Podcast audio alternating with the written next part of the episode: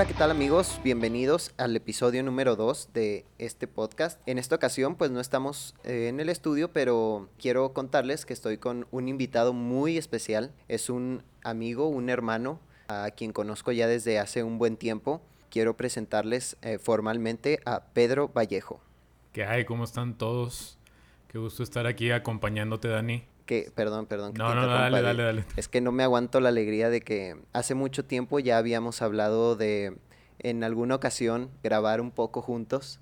A, a lo mejor de otros temas. Digo, tal vez no es la iniciativa de este, de este podcast precisamente, pero este. Ah, bueno, en estos momentos está llegando la esposa de Pedro, la cual también se va a presentar en el micrófono. Saludos, soy Lore. Muy bien, muchas gracias Lore también por acompañarnos aquí. Este, Pedro, eh, ya te conozco desde hace muchísimo tiempo y creo que muchas de las experiencias que he tenido en mi vida, eh, eh, pues social, han sido precisamente en compañía tuya. No sé si tú te acuerdas cómo nos conocimos, quieras contarlo aquí al podcast. Claro que me acuerdo, ¿cómo se me va a olvidar? Estábamos en la universidad. Yo venía regresando de, de Francia, de mi primer año en Francia, y entré a la misma carrera que yo estudiaba. Eh, yo estudié en dos universidades esa carrera aquí en México, que por cierto no terminé en ninguna. Eh, Ciencias de la Comunicación.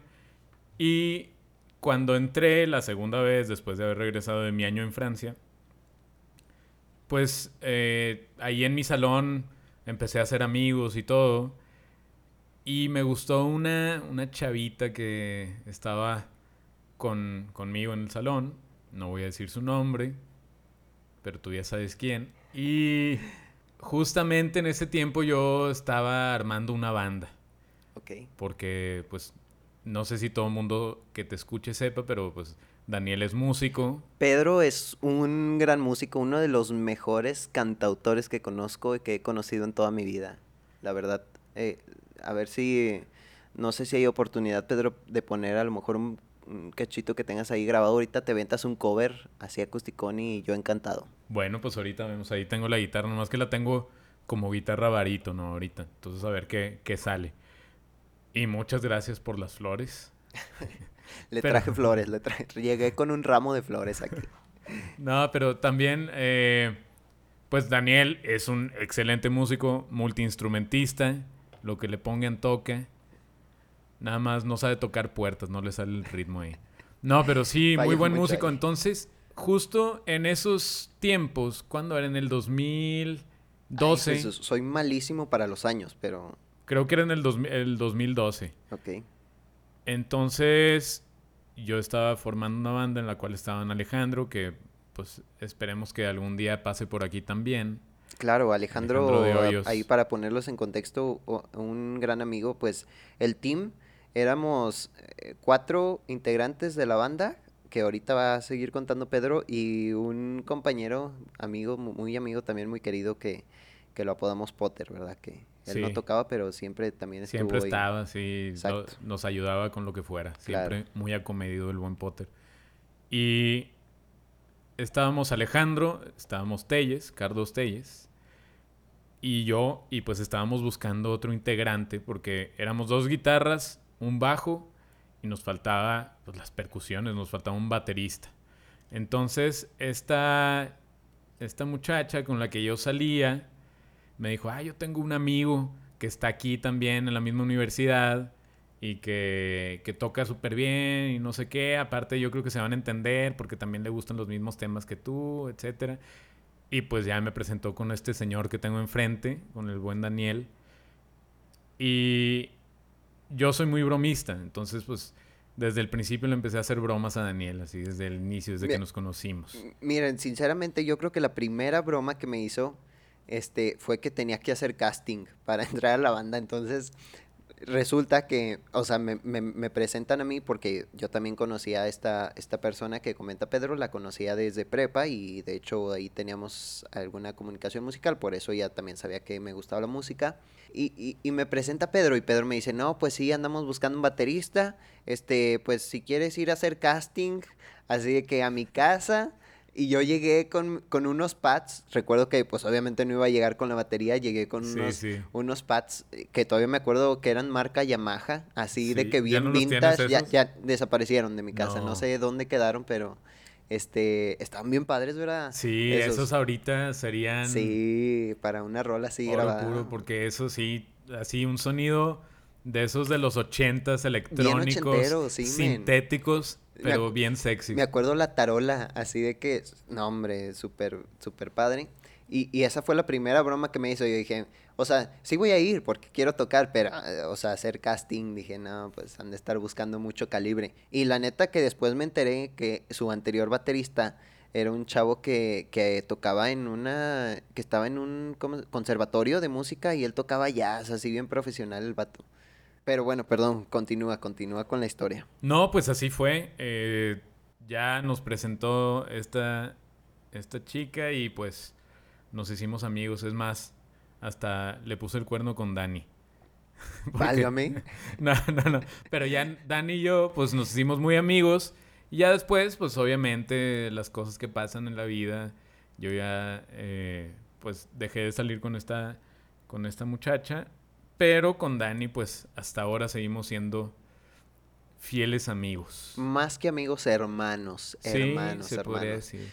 Fíjate que como comentaba al inicio, muchas de las cosas que viví en, en, pues, es que es la juventud, yo creo, así como, ya, me escucho bien viejo, qué feo, ¿verdad? Pero no, ¿sabes? Como que ese lapso donde donde tienes más como historias y anécdotas fueron de que entre nosotros cuatro, entre Alejandro, Teyes, bueno, sí. Potter, tú y yo. Sí, hasta ustedes que fundaron su empresa y todo. Claro, claro, cuando estuviste allá en, en ¿dónde estabas? Bueno, ah, quiero hacer un paréntesis aquí, contarles que, que Pedro es una persona que ha viajado casi la mitad de su vida, si no temo equivocarme. Demasiados viajes ha tenido. No sé, Pedro, si sepas más o menos cuántos años has estado fuera de México. Pues viví desde el 2000, desde el 2011, sí, desde el 2011 hasta el 2018 fuera de México. Ok. Entonces esos fueron los años que viví fuera de México, en varios países este, sobre todo en, Francia. Estuve un ratito en Italia, un ratito en España, un año y medio en Estados Unidos también. Y, ya pues aquí en México. Y bueno, pues digo, obviamente si al estar en Europa uno tiene la, ventaja de que es el, continente más chiquito y que puede recorrerlo fácilmente. Claro que no visité demasiados países ahí, pero pude, por lo mismo que estaba en, pues en Europa, visitar algunos países ahí alrededor de Francia y, pues disfrutar. Ya, oye, fíjate que me ha pasado que conozco a muchas personas que viajan, así que su primer viaje a Europa, digo, yo en lo personal nunca he ido y no conozco esas tierras, pero me, me, ha pasado mucho que la gente viaja así de que su primer viaje y luego regresan con un espíritu de emprendimiento súper masivo, así de que regresan y ya quieren, quieren, cambiar México, men. Y al final, digo, no sé cuántas de estas tantas historias que he escuchado han sido casos de éxito, pero creo que un 90% no lo han hecho. ¿Por qué? ¿Qué, qué o sea, ¿tú cómo viste esto? Digo, creo que para ti ha sido mucho más normal el conocer México y el conocer otros lugares por mucho más tiempo y por muchas más ocasiones. ¿A qué se debe esto? Pues mira, yo cuando estuve en, Francia, me tocó conocer así lo bonito, lo que la gente va a ver, todo lo, Sobre todo, viví un año en París. París es una ciudad que a mí personalmente no me gusta tanto. De hecho, no me gusta nada. Yo cuando... Si voy a París ya... Que eh, me ha tocado ir a veces porque pues tengo que ir a otras ciudades ahí en Francia y siempre se vuela a, a París. Y aprovecho y sí me quedo algunos días, pero sobre todo para visitar amistades que tengo ahí. Pero si no, yo prefiero en lugar de andar en la Torre Eiffel o en todo esto, que lo que visita la gente y que la neta está muy interesante. O sea, París tiene una arquitectura cañona y tiene una historia, sí hay muchísima historia. Entonces, a lo mejor si eres conocedor de la historia, este, de la arquitectura, del arte, puedes disfrutar París como, como viajero pero vivir ahí, creo que si no tienes mucha lana, si no, si no eres rico, está difícil y te la vas a pasar un poquito mal. Porque es una ciudad carísima, pues es la ciudad capital de, de uno de los países más visitados. Yo creo que es la ciudad más visitada en el mundo. Ok. París. Y no es como la vemos en las películas y las fotos. Es una ciudad que pues, la gente no es muy amable para empezar. Huele feo. Ok. Casi en todas partes huele a pipí. Ok. O sea, la ciudad huele feo. Sí, la ciudad huele feo. Ok. Es muy Huele- sucia. Mm, No, no está tan sucia. O sea, se ensucia mucho porque hay mucha gente que...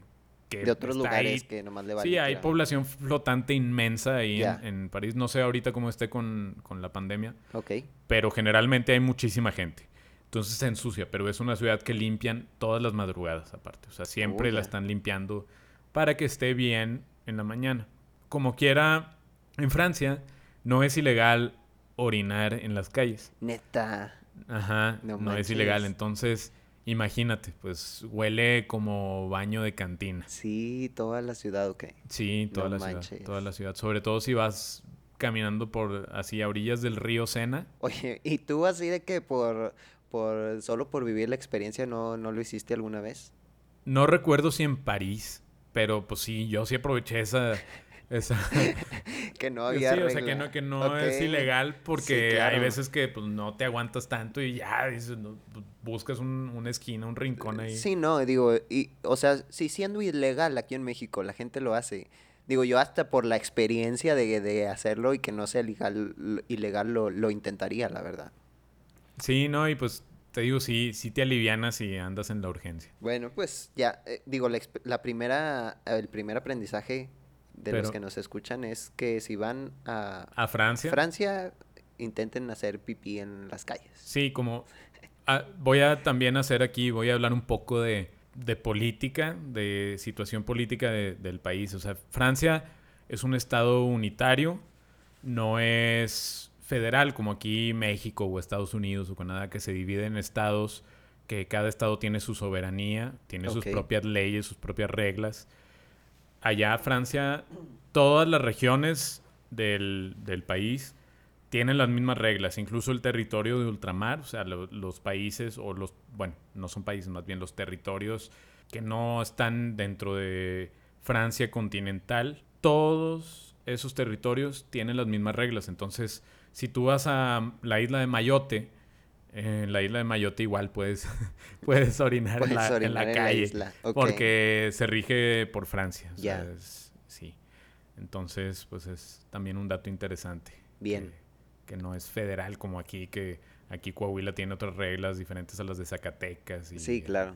Oye, y, y re- digo, regresando a la pregunta primera, este, sobre por qué la gente viene de su viaje. O sea, independientemente, yo lo he escuchado de gente que se va desde que 15 días así a viajes a otro es- eh, país y regresan siendo los más grandes emprendedores que nunca has conocido, a gente que se ha ido, bueno, sabes, No- digo, personalmente no conozco a nadie que haya viajado más que tú, pero de que se van un mes y regresan con la misma idea y cosas así, así de que de, de negocios, de todo lo que pueden explotar de México, etcétera, que al final nunca hace nada, es como que una chispita que con la que llegan, pero ¿por qué? Porque es- crees que se Bueno. genere este, Sí, justo a eso iba y me perdí un poco en, la- en las pláticas. está bien también, para eso es, para eso es. Este, Pues sí, mira, cuando vas a un país, cuando vas como turista, conoces todo lo bonito y quedas encantado y llegas muy motivado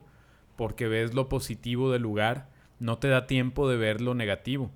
No tienes tiempo de eso, porque tienes poquitos días, poquitas horas para disfrutar nada más, eso es lo que quieres, disfrutar. A menos que te roben o alguna situación así, pues a lo mejor ya no disfrutas tanto tu viaje, ¿verdad? Ok, sí, claro. Pero, pues sí, como Sí, ves no, lo o sea, positivo, Digo, si te roban, claro que no lo vas a disfrutar. Digo, Pues ¿quién sí. ha disfrutado alguna vez que lo roben? No. no, nadie, nadie. Aunque pueden pasar cosas buenas después de un robo.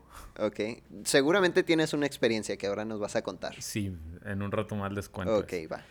Pero bueno, este, ese, eh, yo digo que eso es la razón principal. Puedes ver lo, las virtudes que tiene una sociedad y que pues puedes comparar con, con la sociedad que más conoces, que es la, la propia, la tuya. Este, por ejemplo, pues nosotros si vamos allá a Francia, vamos a darnos cuenta que son mucho más puntuales que nosotros los mexicanos y llegas a valorar eso porque al final de cuentas nadie está jugando con tu tiempo. O sea, tú si te dicen voy a llegar a las 8 y pues ahí está. Incluso con los camiones, por ejemplo, es, es algo muy, muy, un ejemplo muy claro que aquí ni idea tienes de cuándo va a pasar un, un camión. O sea, el transporte público aquí está...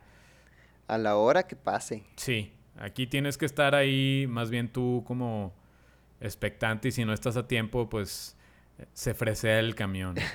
y de hecho se fresean porque van llenos y no se quieren parar y tienes que esperar al siguiente que ni idea tienes de cuándo va a pasar. Allá en Francia tienen una pantallita así súper simple, como de reloj digital de esos de los 90s, 80s. Este, y te viene la hora. Tal camión va, va, a llegar a esta hora y a esa hora ahí está. Wow. Entonces ya no tienes que esperar más, ya sabes. Y siempre, todos los días es igual. Sí, yo creo que eso ha, ha de ser algo que cualquier persona de México que vaya para, para allá le va a sorprender demasiado el, la organización, ¿no? Y la puntualidad. Sí. Digo, es un hecho porque, aunque digamos, o sea, por ejemplo, digo, yo te conozco y pues yo también siempre por lo regular procuro ser puntual. De hecho, eh, el podcast lo habíamos citado una hora y disculpa, me llegué un poquito tarde, pero... No pasa nada. Somos mexicanos estamos Sí, hombre, somos mexicanos. No, pero, ¿sabes? Regularmente procuramos ser puntuales. Digo, yo, yo te conozco, pero o sea, ver que toda una sociedad completa funcione de esta manera es como que, wow. O sea, ya de, ahí de cajón ya te quedas con el ojo cuadrado, ¿no? Sí, sí cambia las cosas. Y bueno, como decía yo, pues París no es una ciudad que si vives ahí, la sociedad no es disfrutable. La sociedad no hace que disfrutes tanto eh, estar ahí.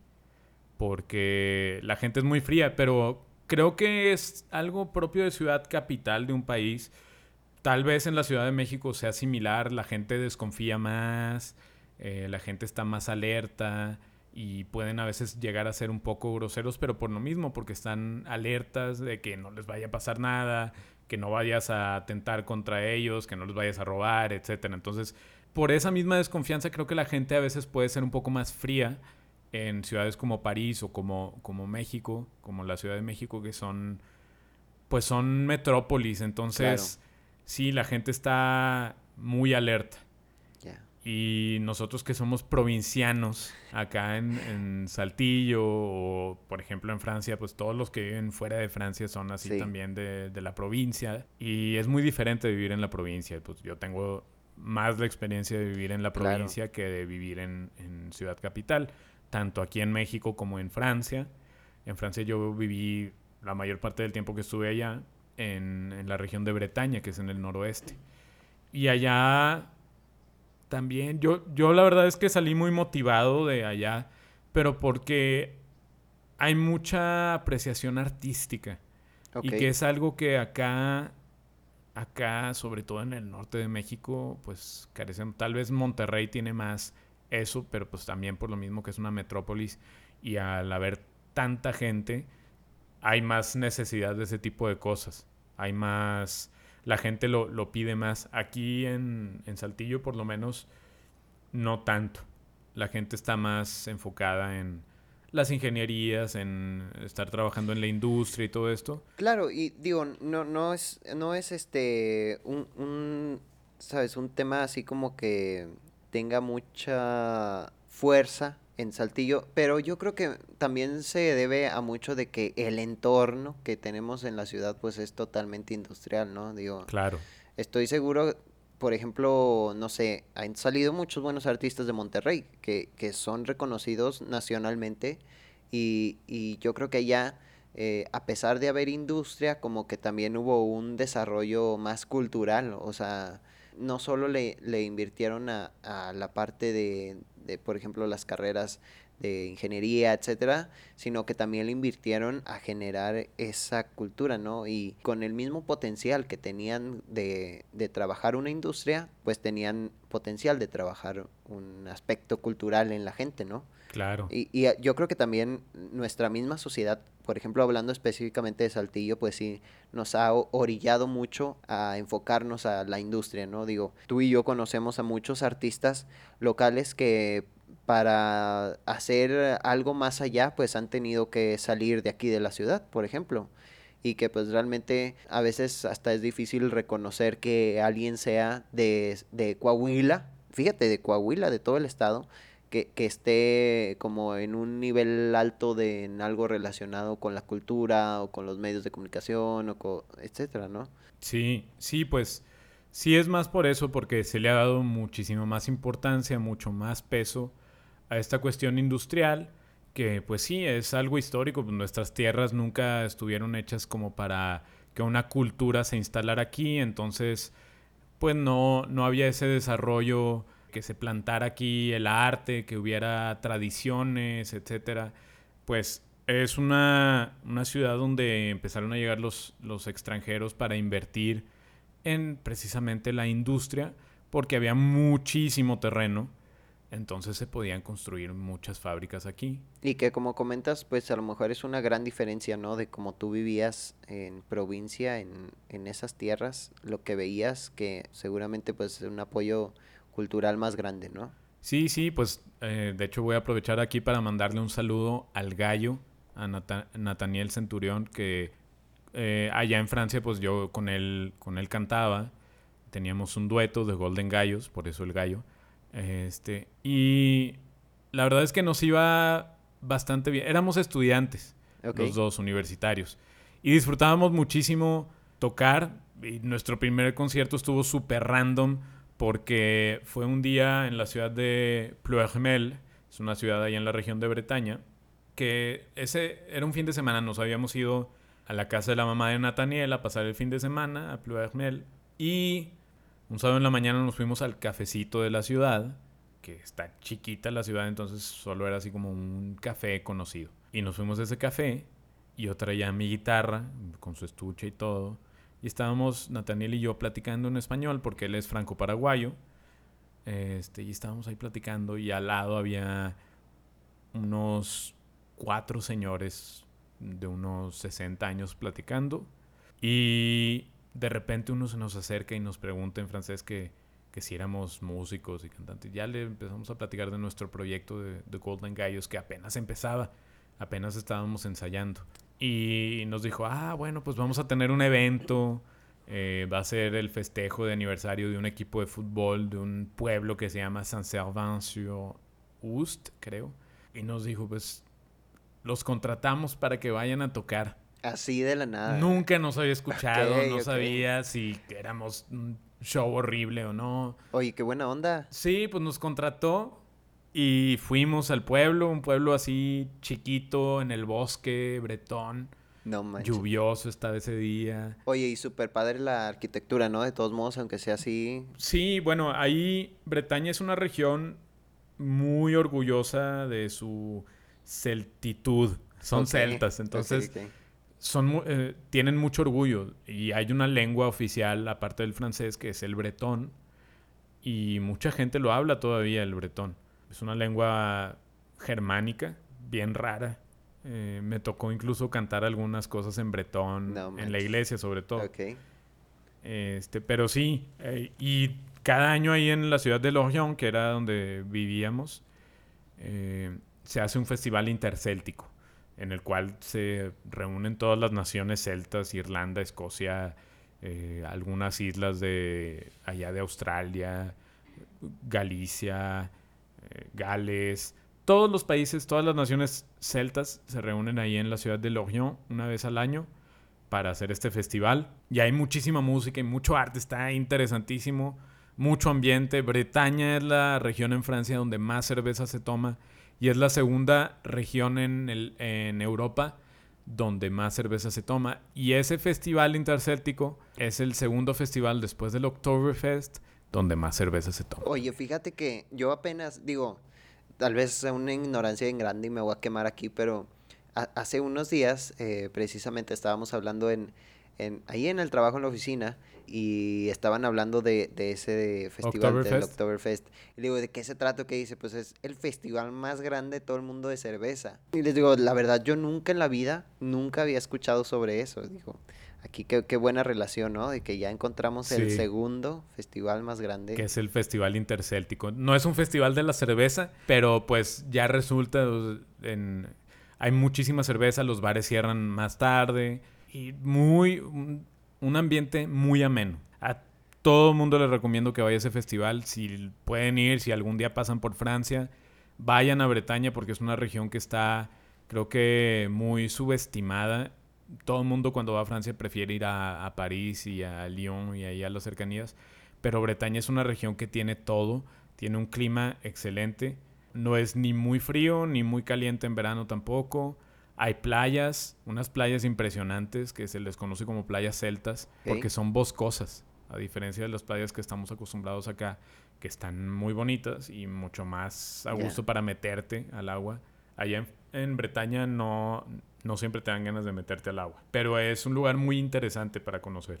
Es una península, entonces está prácticamente rodeada por mar casi en su totalidad. Y bueno, regresando a San Servancio Ust, al concierto y llegamos al pueblo. Bien complicado, yo creo que no lo podría pronunciar no, nunca. A ver, es como San Servando sobre Aosta sería si lo traduces al español. A ver, San Servant. San Servant. Sur. Sur. Ust. Ust. Sí, ya no lo voy a repetir porque no me va a salir, pero ok, está bien. Sí, es un nombre muy largo de pueblo. Sí, está muy difícil. Y ya llegamos al pueblo, lluvioso así, encontramos el lugar donde, donde iba a ser el evento este y ya bajamos todo el equipo, eh, nos subimos al escenario. ¿Bajaste tú el equipo de fútbol? Sí, los ah, bajamos cargados ah, camión. Era parte del contrato. Oh, ya. no, el equipo de, para tocar. Ya. Este, nos subimos al escenario y todo, empezó a llegar la gente. Y era gente, pues imagínense, un pueblito y un equipo de fútbol. O sea, no es gente muy amante de la música. No era gente muy amante de la música. Entonces, creo que estuvimos de más ahí en ese evento. Sí, no, y, yo creo que también por el giro de la música, ¿no? Digo, sí, sí, sí. O sea, ¿qué género tocabas tú, por folk. Ok, o sea, folk para un partido de fútbol. ¿Estás de acuerdo? O sea, no, er, no, era un partido como tal, pero era, era un evento, pues, para futbolistas. O sea, era gente que quería a lo mejor más como... Pues era una borrachera. Sí, claro. una borrachera. Lo bueno es que nos pagaron. Querían la banda norteña ellos. A lo mejor. Sí, ¿verdad? A lo mejor. Fíjate que no sé de qué, no sé de qué región, no sé dónde esté la ciudad donde vivía Nathaniel en Paraguay. Este, pero bueno, allá sí en Francia éramos norteños, porque estábamos en, el, en el noroeste. Y, y ya estuvo rarísimo el ambiente ahí. La verdad es que no estuvo tan disfrutable porque no había mucha tensión. Pero pues bueno, nos pagaron. nos pagaron y, fuimos a tocar. Y nos sirvió como un fogueo. Ya después, a partir de eso, conseguimos un contrato con dos bares, con el Candy Pub y el um, Shamrock, que son dos, dos bares ahí en, en Lorient y que tienen la misma gerencia. Entonces nos contrataron y dábamos dos conciertos al mes.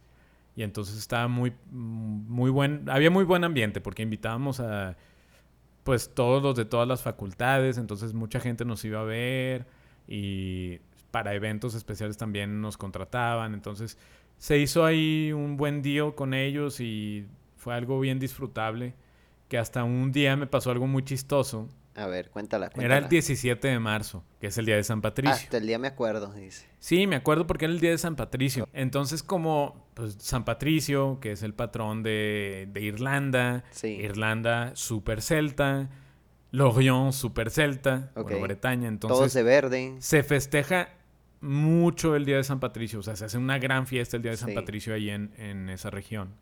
Entonces, imagínate, estábamos tocando en el Shamrock este, el día de San Patricio y éramos dos bandas. Una, una banda con la que siempre tocábamos nosotros, que éramos compañeros, se llamaba, porque ya no tocan juntos, era The Young Fenians, que hasta tengo, hice, hice yo una colaboración con ellos. Pueden ir a buscar en YouTube The Young Fenians, luego les digo cómo se escribe.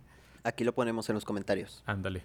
Sí, no se preocupen. Este, y estuvimos tocando las dos bandas. Pero bueno, ya que, nos, que me subí yo, llegaron unos compañeros míos de la universidad que yo les había dicho, ah, pues voy a estar tocando en el Shamrock si se quieren echar la vuelta.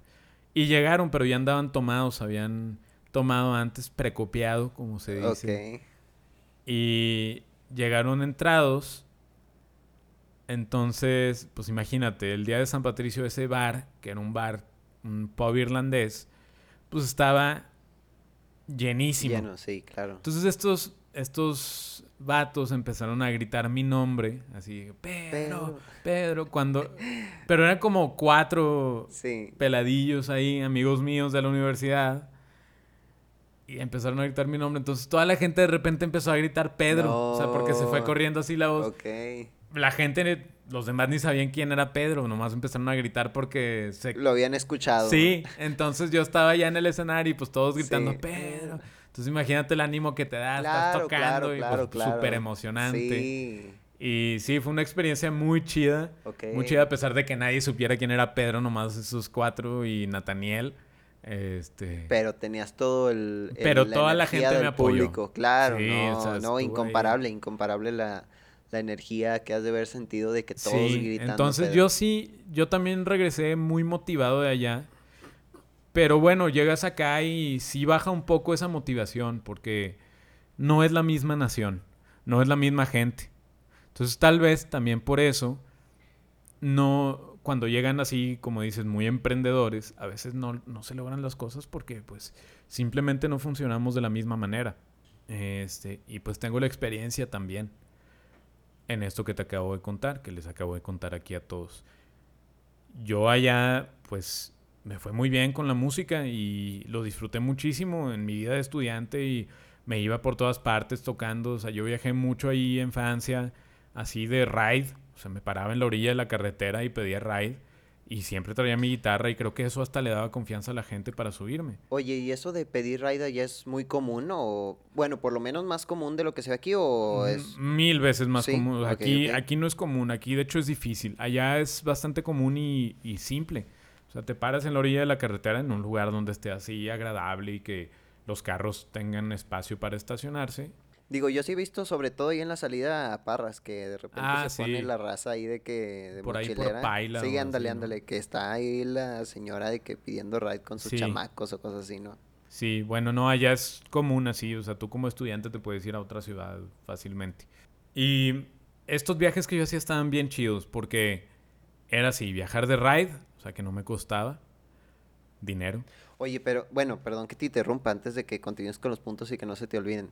Yo creo que también eso de, o sea, atenerse a esas condiciones de viaje también está cañón, ¿no? O sea, el, el decir, viajar de ride, por ejemplo, para mí, pues me costaría trabajo, la neta. O sea, andar de mochila, yo creo que no, no, no- digo, no cualquiera se rifa la misión, ¿no? Porque digo, es una aventura. Al fin y al cabo es una aventura. No sabes con quién te vas a topar, no sabes lo que va a pasar, ¿sabes? Pues mira, se requiere de, de cierta audacia, o sea, pero antes de la audacia creo que se requiere de humildad. Y no está fácil, sobre todo para gente como yo, que la neta es que a mí me cuesta a veces la humildad. He intentado y creo que me ha funcionado mucho más últimamente ser humilde y ya no hablar tanto de mí y ya no... No... Antes yo en todas partes me ponía a tocar, ahora como que me he hecho mucho más tímido, por así decirlo. exclusivo, exclusivo. No, no, no. Pero como que ya me guardo más, ya no me quiero hacer notar. Ya. Pero sí, se requiere de humildad y, y, pues de audacia, ser risk takers, como se dice en inglés. Oh, ya clase de Este. inglés también.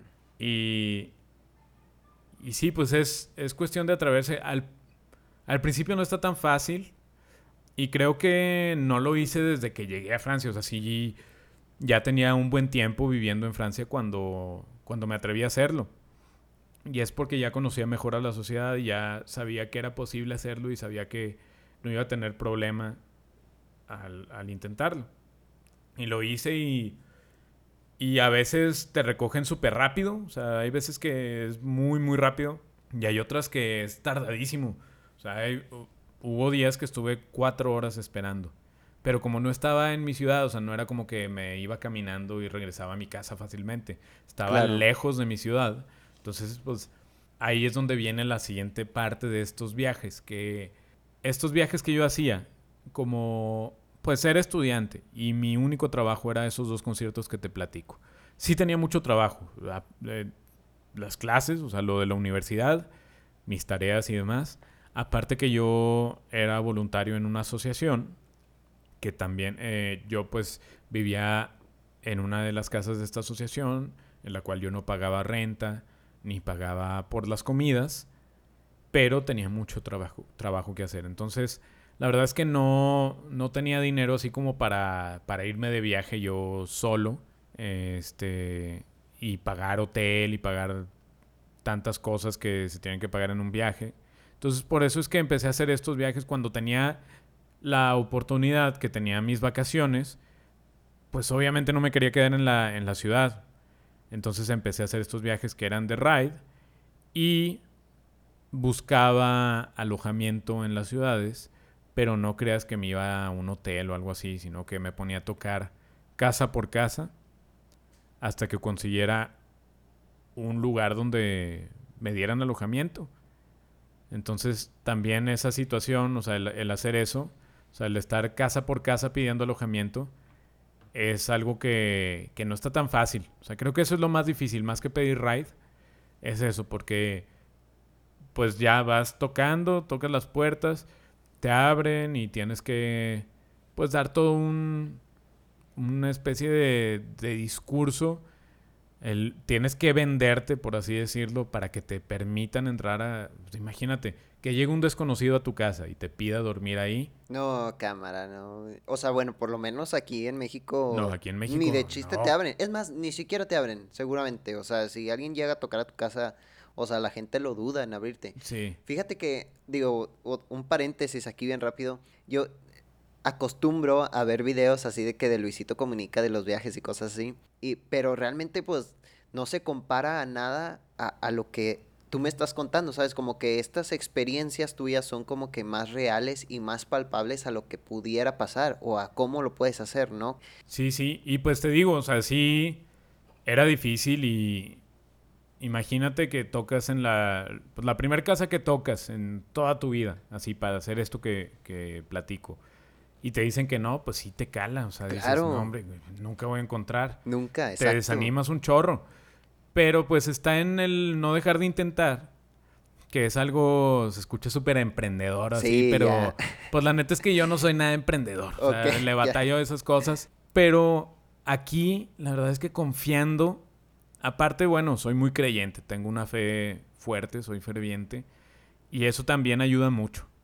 Entonces, no dejé de tocar y no hubo vez que no encontrara dónde quedarme. Incluso muchas, la mayoría de las veces, si no es que, bueno, no todas, hubo una vez ahí medio, medio bizarra, pero la mayoría de las veces encontré lugares impresionantes. O sea, me quedé en, me quedé una vez en una mansión Antigua que tenía en el sótano ruinas de un anfiteatro romano. No O manches. sea, imagínate cosas así y que aparte en esa misma mansión era una pareja joven, una, una familia joven, porque ya tenían tres hijos chiquitos. Y la, la chava era franco-mexicana. Sí. O sea, en unas situaciones súper locas que no te imaginas. No te imaginas. Fíjate que, perdón que te interrumpa de nuevo, discúlpame, pero este, en tu boda precisamente me tocó sentarme eh, con un compañero, amigo tuyo, no sé cómo se Joel. llama. Joel, ok. Y, el, piani- y- el de pelo largo. sí, eh, sí, creo que sí.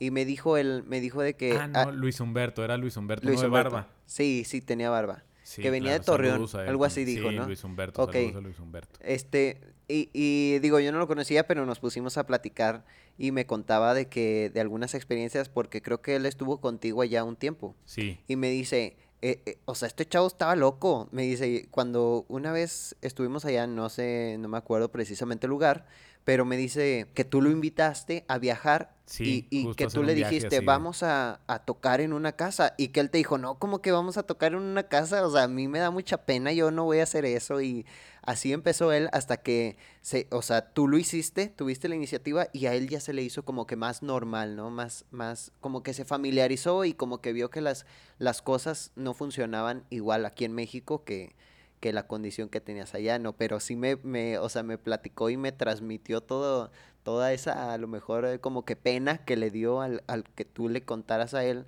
de que ibas a tocar en una casa para que te dieran asilo, o sea, que se la rifaban así, o sea, que pues realmente no, no tenían como que algo estable, por así decirlo, a lo mejor ni un ingreso de dinero estable y que iban y tocaban y pues la gente los recibía, ¿no? Sí, sí, sí. Y pues digo, es algo que se puede hacer allá.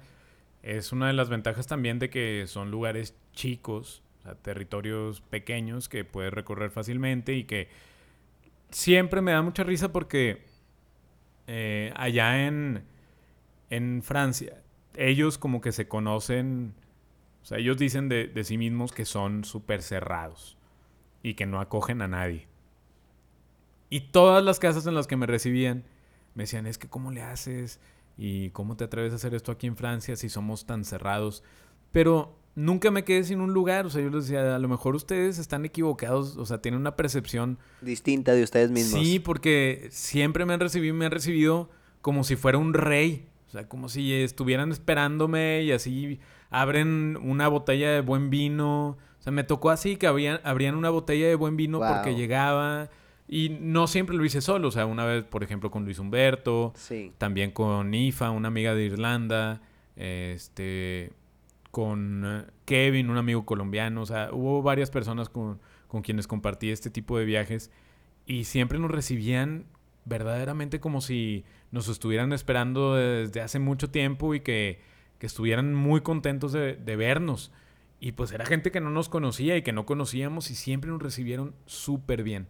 Es impresionante, o sea, no te imaginas que eso pueda suceder y nada más viviéndolo, o sea, nada más haciéndolo, puedes tener esas experiencias. Porque sí, o sea, sacaban el jamón y toda la charcutería fina y buena y los vinos. Eh, esa vez que te digo que en la mansión ahí en la ciudad de Tours, hasta cena mexicana tuvimos. Wow. Así que especial para ti. Sí, o sea, especial para, para nosotros. El, el esposo de, de esta pues señora joven dijo, pues vengan más seguido para que haya más de esta comida que nunca me quiere preparar a mí. Así O sea, que te como digo, excusa, o sea, claro, era, claro. Fue verdaderamente algo... Todas, no una sola vez que, que no tuviéramos un recibimiento así tan... Pues tan magno, tan providencial, no sé cómo calificarlo, pero siempre, o sea, a mí hay muchas veces que platico de estos viajes cuando me quedo así como que en una, en una sola de las, no sé, el de la mansión que lo platico así.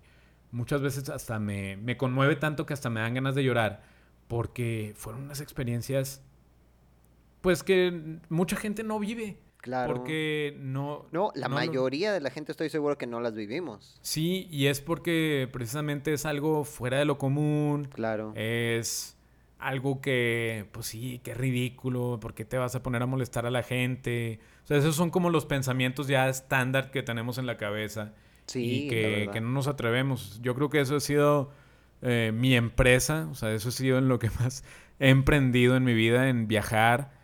Y, y el... No, y una excelente este, empresa, como tú lo dices, ¿no? Porque estoy seguro de que tienes muchísimas experiencias, muchísimas historias que al final del día te dejan un aprendizaje y lo vienes y lo aplicas a otra sociedad y es como que wow, o sea, es como hasta cierto punto eh, admiración, digo, porque la neta yo sí admiraría y admiro a una persona que, que se atreve a hacer ese tipo de cosas, ¿no? Porque ya, quieras o no, es, es otro nivel de, de persona, me explico. O sea, el llevar todo este proceso, eh, como tú lo dijiste hace rato, el, el simple hecho de tocar una puerta para hacerlo es como que ya, o sea, es, es otro nivel, o sea, no... eh, muchas de las personas, estoy seguro, y de los que nos están escuchando ahorita, es como que de palabra a lo mejor sí, nada, yo sí toco la puerta, pero pues realmente al momento de que lo debes de hacer, porque ya es de noche y porque no tienes dónde llegar a dormir, es cuando dices, ah, caray, o sea, voy a preferir quedarme a dormir en la plaza o realmente me voy a atrever a tocar la puerta. Claro, y de hecho, la primera vez que lo hice fue justamente eso, o sea, tenía dos opciones o dormir en, en la calle, así, en buscar un rincón ahí.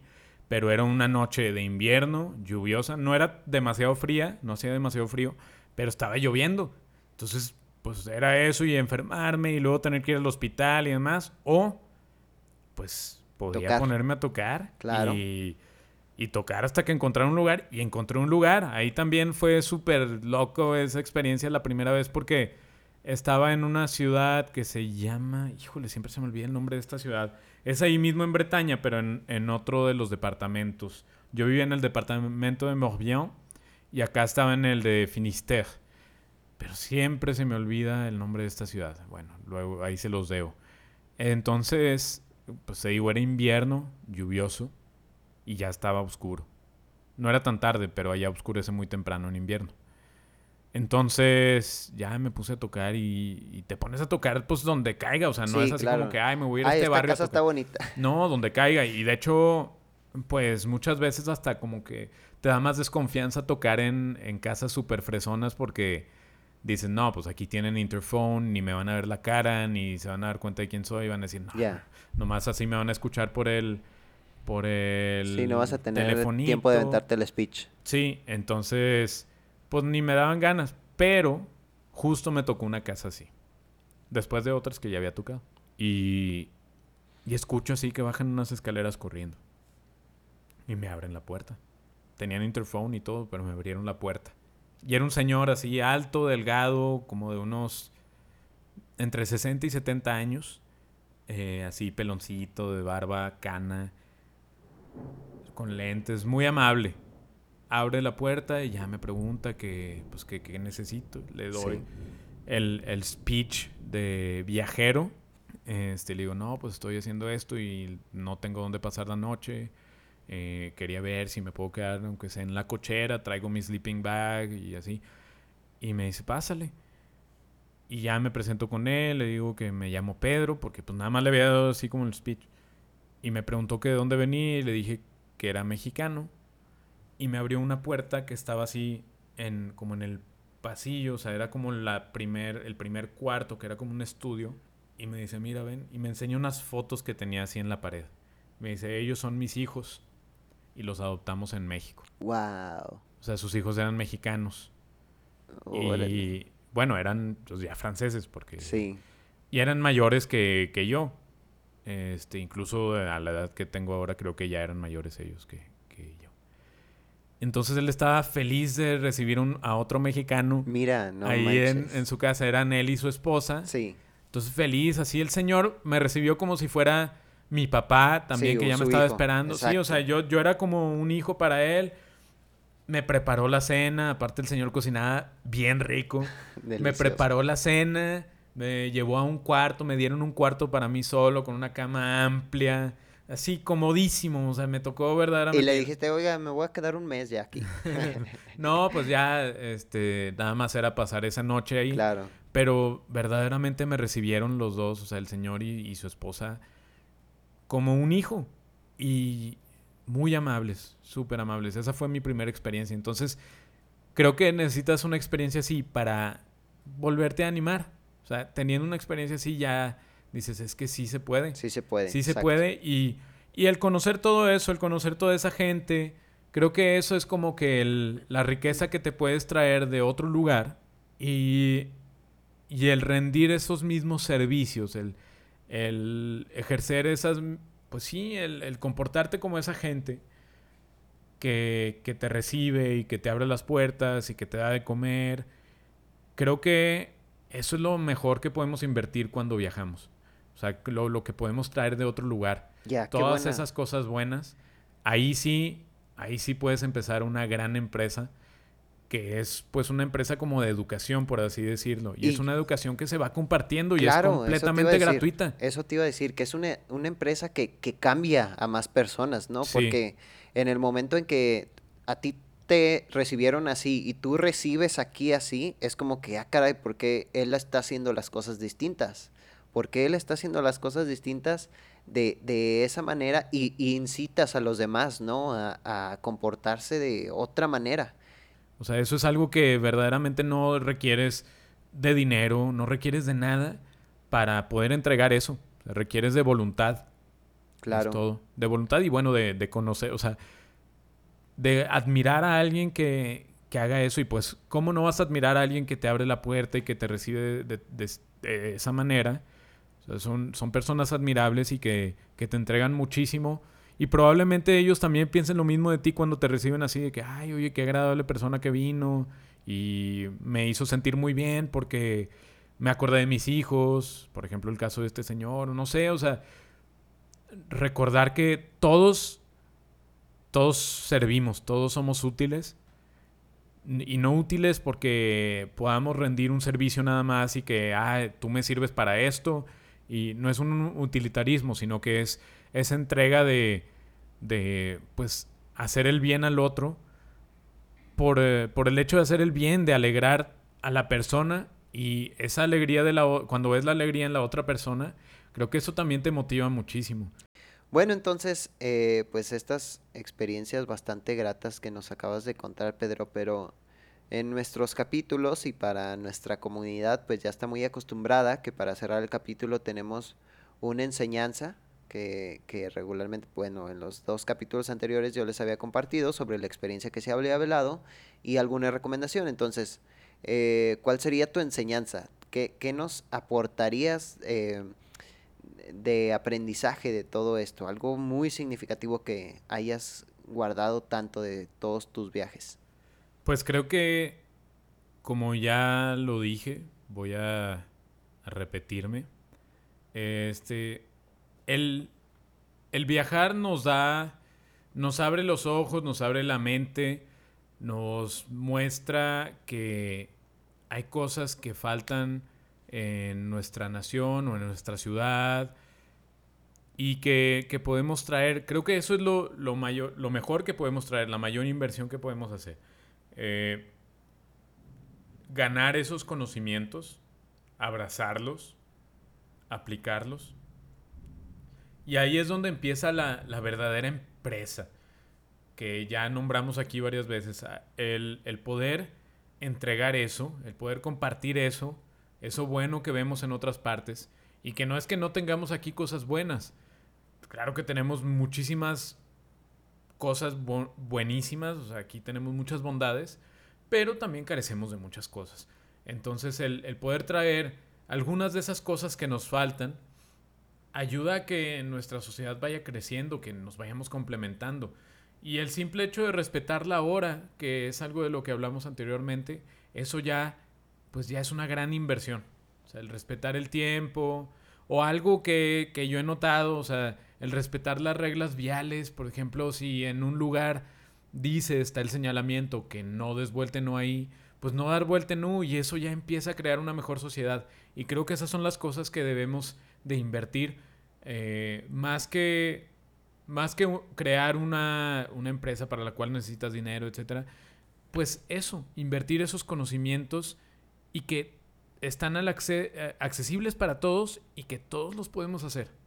Siempre hacemos una recomendación, ya sea de una canción, de una película, de una serie, algo que quieras recomendar sobre eh, ver o escuchar. ¿Qué nos recomiendas en esta ocasión? Bueno, mira, ah, justo antes de que llegaras, yo estaba escuchando una canción que descubrí por azar en YouTube. Se- el grupo se llama Kim V, así Kim con K, V con V, así V-I, and the Siblings, Kim V and the Siblings, y la canción se llama Persuasion. Y es de una sesión que hicieron, ay, ni me acuerdo cómo se llama, pero si buscas así Kim V and the Siblings Persuasion, te va a salir esa sesión. Y hoy la estaba viendo, la subieron hace 5 años a YouTube. Y tiene solamente 1400 vistas. No manches, en cinco años. Sí, Super underground. super underground. Y es, está buenísima la canción. Entonces es una recomendación. No la he encontrado en Spotify, no la he encontrado en, en Prime Music, no la he encontrado en ninguna otra plataforma, solo en YouTube está. Y, ya, pues, o sea, es escucharla ahí. Entonces, aparte lo chido es que, pues, todo el mundo tiene YouTube, o sea, todo el mundo puede entrar a YouTube. Entonces, que la busquen ahí en YouTube. Kim V and the Siblings Persuasion. Hay que darle promoción a ese pelado y su banda porque neta están cañones. Este, y siempre descubro algo nuevo en esa canción. Digo, no, no es así súper profunda ni nada. es una- pero la música está buenísima. Y, y esa es la recomendación para que vayan a escuchar, por favor. Por favor, vayan a escuchar a ese pelado, como Sí. acaba de decir. Pero bueno, no, pues ahí quedó, pues la recomendación. Muchas gracias, Pedro, por haber venido a, a este. Más bien, yo vine, yo vine a tus sí, pues a aposentos. ti Qué muchas alegría gracias por haber venido aquí visitarte y este. Espero tenerte pronto porque estoy seguro de que tienes, digo, no alcanzamos los temas a platicar. Aquí Claro, se justo ve- íbamos a hablar de mi matrimonio. Exacto, entonces, entonces ahí que va a quedar para la próxima. Va a quedar pendiente, esperen la parte 2 con Pedro Vallejo y muchas gracias por escucharnos. Hasta pronto. Besitos.